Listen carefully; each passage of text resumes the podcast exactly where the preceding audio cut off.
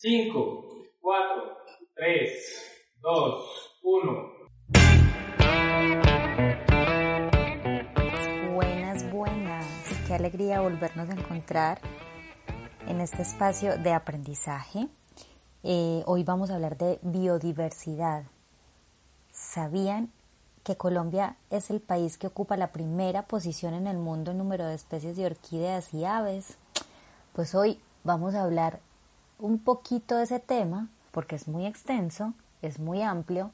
Bienvenidos a este podcast de Más Urbano.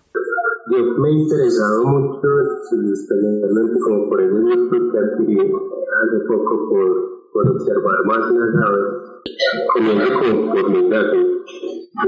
Hice un Global Big Day, concurso desde a nivel mundial para avistamiento de, de aves tres años consecutivos lo ha ganado Colombia. Y siempre Colombia, la zona o la región con mayor número es Antioquia y la ciudad de Antioquia o el municipio de Antioquia con mayor número de especies es Medellín. Medellín tiene un número de especies de aves que está por encima de los 200 ya se ha perdido su, su zona arbórea, eh, aloja tantas, tantas especies, las dejamos pasar por, por alto. Y algo que, escribí también hace poco con, con los loritos pequeñitos, escandalosos, sucio, las loras de zona amazónica son muy parecidas a, a, un tipo de guacamaya, la verde, que es la Araceverus, y las mismas guacamayas antes eran capturadas para encaularlas, como los loritos pequeños, las las guacamayas, y como han ido regresando, incluso un plan y que la urbe ya ha escrito sobre ello, todos los días a las 5 de la tarde en la oriental con Caracas llegan más de 100 de estos loritos. Hace, eh, en uno de estos árboles, eh, creo que un cedro incluso, o un espectáculo, es un concierto en plena avenida ruidosa, pero que también te han dicho que a veces caen, caen muertos a la calle estos loritos y quizás se deba por, por ese exceso de, de, ruido en esta zona de la ciudad. Esto sucede, es un símbolo de, de resiliencia por parte de estas especies porque nosotros los capturamos, les hacíamos daño y aún así volvieron. Más cultural eh, e incluso legislativo porque al tener sanciones por tener estas especies en, la casa, eh, digamos que se, se puede eh, quitando esa costumbre de, capturarla. Y otro caso particular, pues desde luego es el de las ibis, que ellas llegaron en el primer avistamiento fue en 2011 en la iguana y en en el jardín botánico y se fueron ampliando porque ellas se adaptan fácilmente tanto al clima y desde que haya humedales, quebradas y ríos, pues ellos sustento de alimentación porque son mosquiteros. Entonces por eso se ampliaron y llegaron ya y se adaptan y se acoplan y llegan a su ya también eh, hay otras especies, ellos pueden ser alimento para aquiluches que hay pues, más grandes, como para otras especies, como tigrillos y demás, que se acoplan. Eh, de ave particularmente en Medellín son las guacharacas. Ellas tienen un corredor o varios corredores. El más importante es como el, que viene desde la sumadera en el sur. Ellos van bajando como por el poblado y se conectan hasta donde queda Medellín, eso es como su corredor biológico. Tengo muchos de esos espacios y se han habitado en, otros lugares, hace poco fue uno en particular en, por donde queda la casa eh, teatro del poblado, porque por allí nunca se habían visto. Eh, y lo que hacen es, como ellas son tan escandalosas, pero lo que están haciendo en la ciudad donde hay más eh, humano es, estar por ahí pero calladito. Eso es lo que he ido leyendo. Hay una, de la universidad se está haciendo una investigación específicamente sobre el comportamiento de las bacharacas en la ciudad, porque hay muy poca información sobre, sobre esta especie. Entonces son como esos muy particulares, a mí los que más me llaman la atención son estos, las y las guacharacas, por su adaptación y ya ustedes ven como en redes sociales, cada que pasa una familia de estas tricolores, las tratan de, adaptar porque pues, es un espectáculo, vienen desde Caldas hasta el Cerro Nutibara y para entonces todo ese trayecto lo observan. Y aparte de aves, ¿qué otros animales eh, se han visto en Medellín? En Medellín hay una que en pandemia fue muy famosa, incluso la foto que publicó el mismo alcalde, zorros perros cercanos a, a perros domésticos, por así decirlo. Pero hubo un caso muy particular en el occidente de Medellín, tuvieron que cerrarla hace algunos años porque había un zorrito perdido. Y ellos tienen un corredor también que es por el cerro de las tres. A cogen las quebradas o las canalizaciones y se pierden por ejemplo, ahí en, en Belén. Y por la castellana, hace poco, eh, el año pasado, fue avistada una comadre, eh, que también seguramente viene el Cerro de las Tres Cruces. Y, y entonces se, se, van bajando, se van bajando y se, y se pierden muy poco. Y más por la romera y por la somadera tigrillos, eh, otras cuantas especies más. Y por la romera muy arriba se logró ver un puma hace el año pasado. Eso es como lo más cercano de este tipo de, de especies felinas, la más grande que ha estado cerca al, al valle de Aburrá. ¿Un qué, Dani? Un puma. Y ese, ese, ¿sabes algo de los... Ay, luego las zarigüeyas, pues. De los micos que son tan famosos en la de Antioquia y en Robledo. Y los, los, los incluso en, en frontera, en la, la frontera entre Medellín y Envigado, en la parte más la gente ya, pues yo sé que en la Antioquia pues los quieren mucho y en Robledo también he visto pues videos y fotos de que se acercan a los balcones y hay como una convivencia muy sana entre los humanos y ellos. El problema sigue siendo la forma en que la gente está, pues esa cultura alrededor de la zarigüeya y es como la, la que más sufre, los y los cuidan, pero la zarigüeya sí por su estigma sufre mucho. Ahí se acostumbra, sabes, a darles alimentación les quita también mucho forma de ellos de vivir, pues es todo el autosustento, porque se acostumbran entonces cuando una persona les deja alimentos en sus balcones y esa persona se va, entonces la sabe ya una costumbre ya generada en ese sentido. No sé qué campaña hacer alrededor de ellos tampoco. Dani, y la campaña que hacen en cuando hay mucho verano que, pues, que los animalitos silvestres se ven afectados porque no hay charcos y eso de ponerles agua en los antejardines, entonces también afectaría como esa capacidad que ellos tienen de buscar sus propios recursos. No, con el agua sí es algo diferente, porque pues, donde hay un charquito no ve que las mismas aves llegan y se, y se bañan. El asunto es más con, con el tipo de comida, digamos que por ejemplo se presenta mucho con con los colibríes que les echan mucha azúcar y eso antes es peor para, para, para los colibríes porque, porque, es un problema ya para su organismo. Así es más por el lado, el tipo de comida. Hace unos dos años, la dueña de un café que queda en la estación Estadio nos había propuesto hacer unas pequeñas casitas para, para aves. Cuando consultamos con la metropolitana nos dijeron que eso no era recomendable creo que va por el mismo camino, ¿cierto? Exacto. Sí, exacto. El complejo es el de, el de las palomas, por el daño a, especialmente en la arquitectura más patrimonial. esos chuzos y esos vidrios que ponen en los lugares para que ellas no se hagan, pues termina maltratándolas. Uno ve en Medellín no es muy común, pero uno ve en otros pueblos un montón de palomas con los dedos y las patas eh, laceradas o incluso amputadas. Sí, mutiladas. Dani, este Medellín no conozco en otras ciudades, creo que Bogotá lo tiene, pero no conozco que tengan una... Eh, se llama? Se llama el CAF con V, Centro de Atención y Valoración de la Fauna Silvestre. En otros territorios funciona más como la policía ambiental. Por ejemplo, con lo de los pavos reales yo encontré una falencia y es que es considerada especie doméstica, como si fuera un gato o un perro.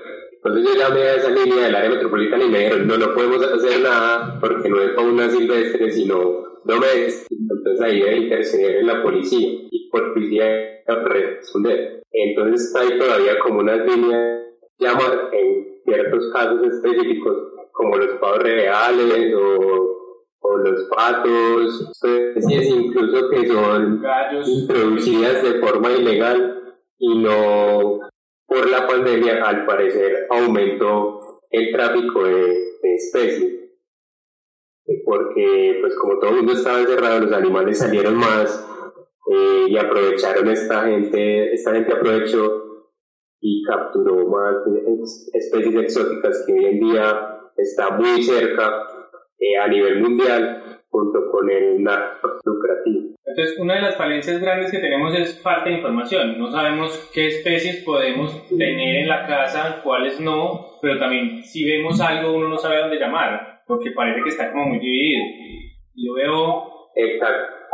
No sé si llamar al área, llamar a la policía, si, o a los bomberos, incluso hay gente que llama a los bomberos cuando ve algo así para un rescate ejemplo, con el caso de los, de los bomberos, hay algo que eh, a la saber, porque a ellos los llaman y lo que hacen es, cambio si vos llamas a zonas dedicadas al cuidado de la aves, lo que hacen es llevarlas a otro lugar. Que me estaba pasando algo malo, y es especialmente en esta época de, diciembre, con relación a la pólvora, como eso no solo eh, altera a los animales domésticos, sino a las aves puntualmente, animales que no son nocturnos, aunque también es nocturno, porque ese ruido los asusta, genera en ellos eh, su muerte incluso, pero también hay algo que los pajareros ornitólogos especialmente recomiendan, son las luces de los hogares. Porque yo estoy en un edificio o en una zona un poquito más boscosa, luz externa prendida toda la noche, eso también eh, desestabiliza las especies de aves que llegan cerca a dormir, porque esa luz eh, les afecta eh, como su orientación también. Les recomiendan como apagar las luces para pensar en esas aves, porque también al ver la luz se despiertan y, se desorientan realmente. Porque Medellín también va a cambiar toda su iluminación pública, que pasa a LED, y eso tampoco es tan bueno con, relación a la contaminación lumínica, tanto para eh, las especies de aves y otras más, pero también para nosotros. En esta ciudad digamos que por lo menos tiene como una mayor, o por lo menos así lo percibo, como una mayor conciencia en el cuidado de, de, de las especies, de los animales y otras especies, en debido como esas políticas o esos políticos más dedicados a ello, pues Medellín tiene unas políticas públicas y demás en la protección animal que permite muchas cosas para los otros que están ahí, sobre todo Laura y Mariana, ¿ustedes qué creen que deberíamos tener después de escuchar todo esto en los proyectos que planteemos?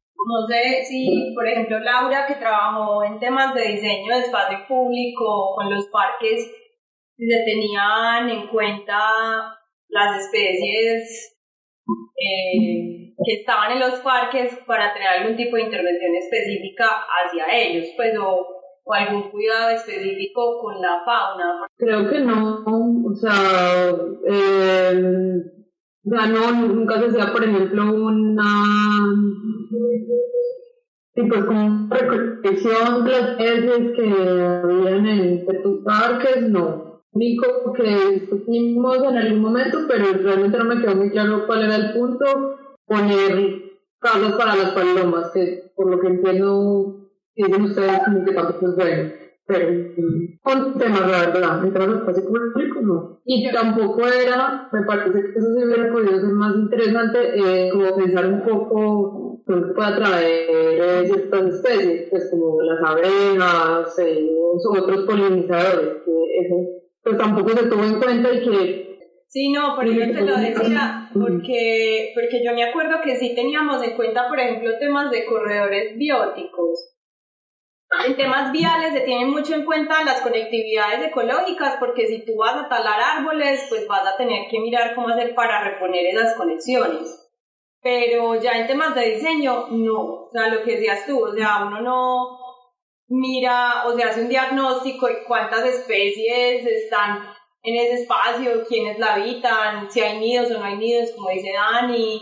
O sea, como que eso no se hace nunca un levantamiento, entonces uno no tiene conciencia de qué animalitos están cerca del espacio que estás diseñando. Entonces me parece muy teso porque puede que uno sea consciente de que hay animales y de y el tema de la fauna silvestre y de ser, eh, de proteger pues como ese tipo de especies exóticas, entre comillas, pero a los que nos acostumbramos a ver eh, en, los espacios públicos nunca como que los tenemos en cuenta para temas de diseño o de renovaciones de espacios. Entonces me parece muy teso eso y sería muy interesante poder saber cómo hacerlo, porque no es como lo que dice Laura, uno creería que entonces por poner la casita de las Palomas está haciendo algo bueno y resulta que, que podría hacer algo que no es tan bueno. Lo mismo lo de los comederos o lo de los bebederos, pues cosas así.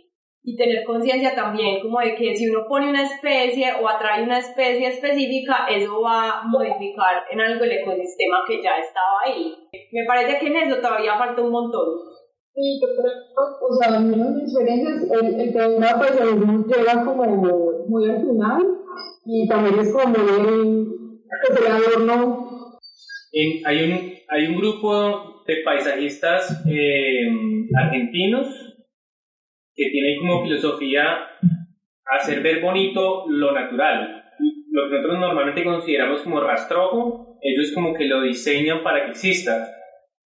Y ellos hacen como unas llamadas de atención todos interesantes. Por ejemplo, hay especies de pájaros que viven de las semillitas del pasto hay especies que buscan refugio y hacen sus nidos ahí.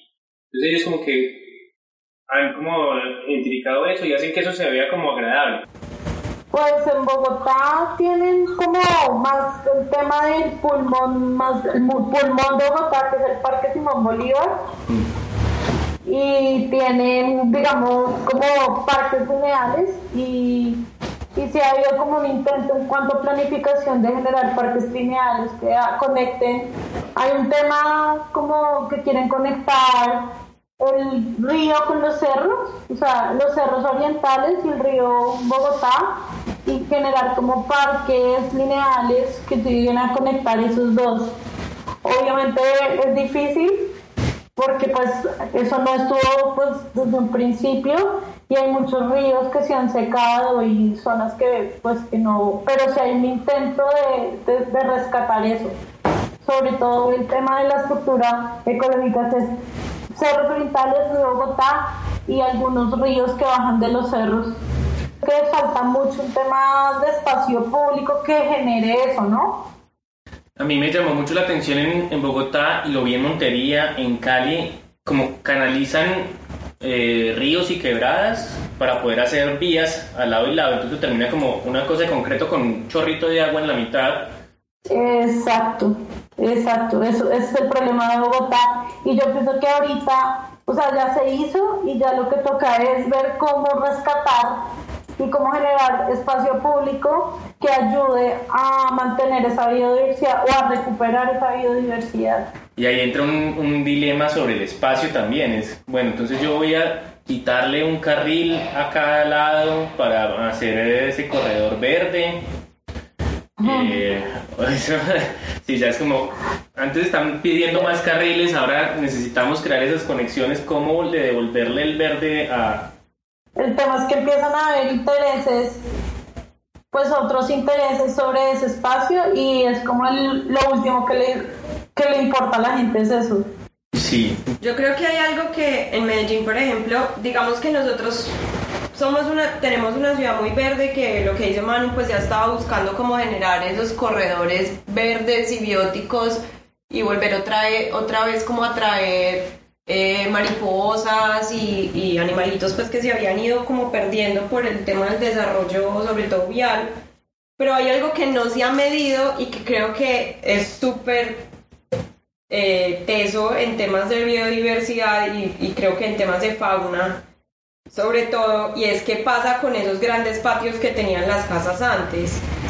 Digamos que aquí ha pasado, pues primero que, por ejemplo, el poblado pasó de ser una zona en la que la mayoría eran casas y fincas que tenían pues como una, una gran superficie verde y con un montón de árboles, a eh, edificios de 30 pisos con superficies duras en donde casi no quedan árboles porque obviamente el constructor busca cómo sacarle mayor provecho al, lote, pero también zonas como Laureles o los barrios tradicionales, en Bogotá creo que no pasa tanto, pero en Medellín lo que está pasando es que las casas tradicionales de estos barrios las están vendiendo para hacer edificios.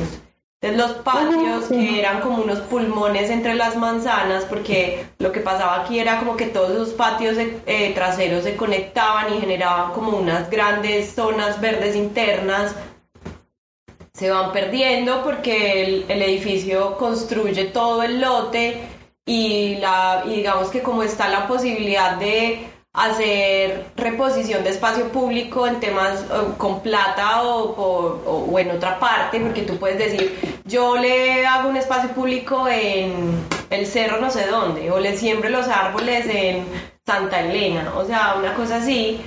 Pues todos esos pulmones verdes de las manzanas, en donde había pájaros, en donde pasaban un montón de cosas y que también servían como de conexiones eh, para muchas especies, se pierden. Y eso nadie lo mide, porque tú mides el espacio público, tú mides cuánto de vías hicimos y, y tumbamos cuántos árboles, pero en temas privados nadie lo está midiendo. Sí, es que yo eh, conocí por el proyecto que tienen en el Parque del Virrey, que me parece muy interesante porque hay un biólogo que está trabajando con la comunidad, eh, eh, así, tratando de, de, de, que se genere conciencia sobre lo que significa eh, crear como ambientes eh, biodiversos para que las distintas especies puedan vivir. Por ejemplo, qué plantas sembrar para que lleguen determinados insectos. Eh, y entonces se va creando como todo un, microclima y se está promoviendo que la gente en sus casas siembre determinadas plantas para que lleguen determinados insectos, mariposas, pájaros, o sea, como pensando más en términos no de plantar eh, las cosas verdes porque, se, porque hay que plantar algo verde, sino qué tipo de plantas se requieren para que haya todo un, una, un ambiente adecuado. Creo que sería muy interesante como entrar en contacto con ese proyecto para pensar más bien en, en, en cuál es el equilibrio que se debe dar en, esos espacios entre plantas y, animales que permite, y del agua que hay en el, en el sector y, y todo el, el, el, aire y los vientos y o sea una cantidad de cosas que hay que tener en cuenta realmente que a, lo mejor muchas veces uno ve campañas, vamos a sembrar árboles y empiezan a sembrar árboles por todas partes, pero no hay realmente un conocimiento eh, de la, de la, del lugar, ¿cierto? De lo que ese lugar eh, requiere en términos de, del ambiente. Oye, sí, ese proyecto está muy chévere porque realmente lo que ha pasado con los antejardines es que los, los están volviendo duros para parquear el carro o porque es difícil mantenerlo. Pero si uno pudiera, como cada persona venga, arreglemos este jardincito, pero que no sea como solito, sino que toda la cuadra como se ponga de acuerdo en, en ciertas cosas, creo que tendría un impacto muy grande sobre el, sobre el tema.